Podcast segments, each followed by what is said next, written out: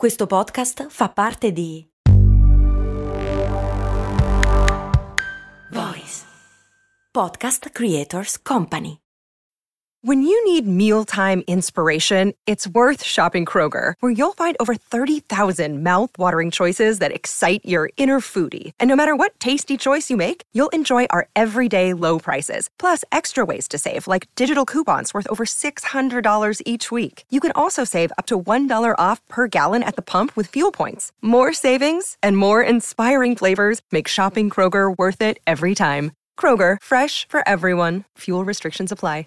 Perché ci viene da strizzare i cuccioli e le cose tenerotte? Cose molto, cose molto, cose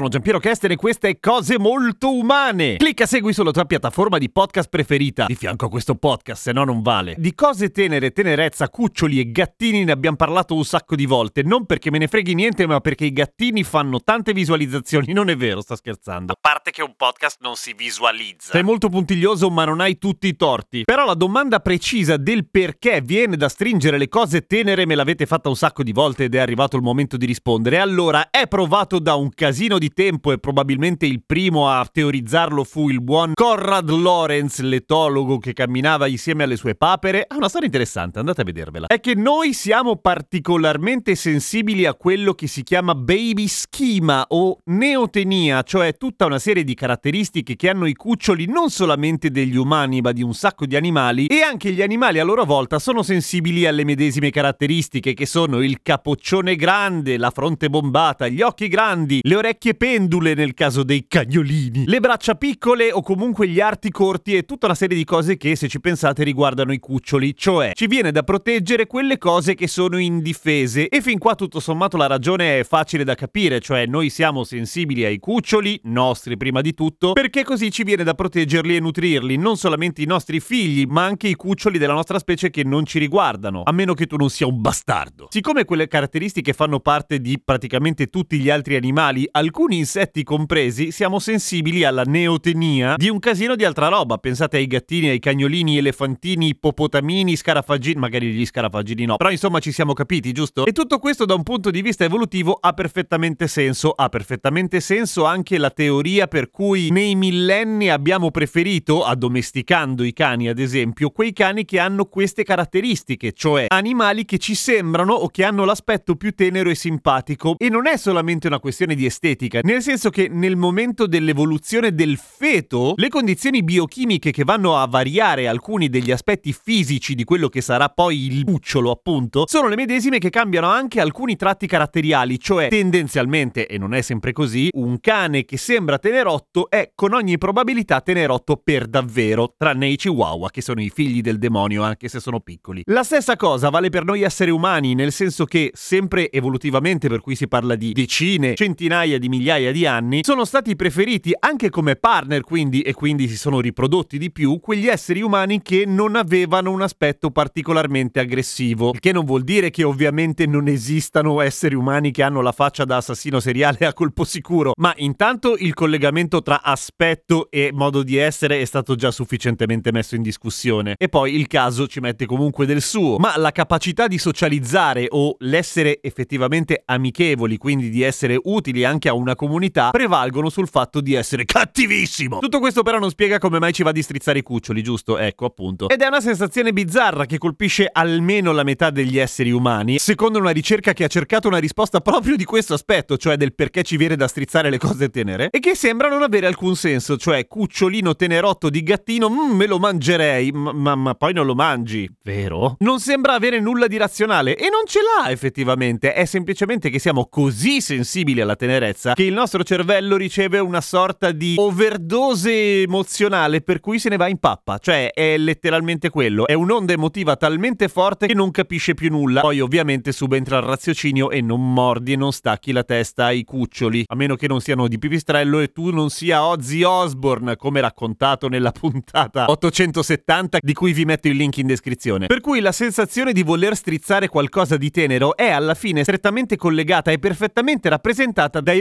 rumori che un essere umano emette in quel momento lì, cioè una roba tipo cioè non capisci più niente. Non mangiare i cuccioli! A domani con cose molto umane.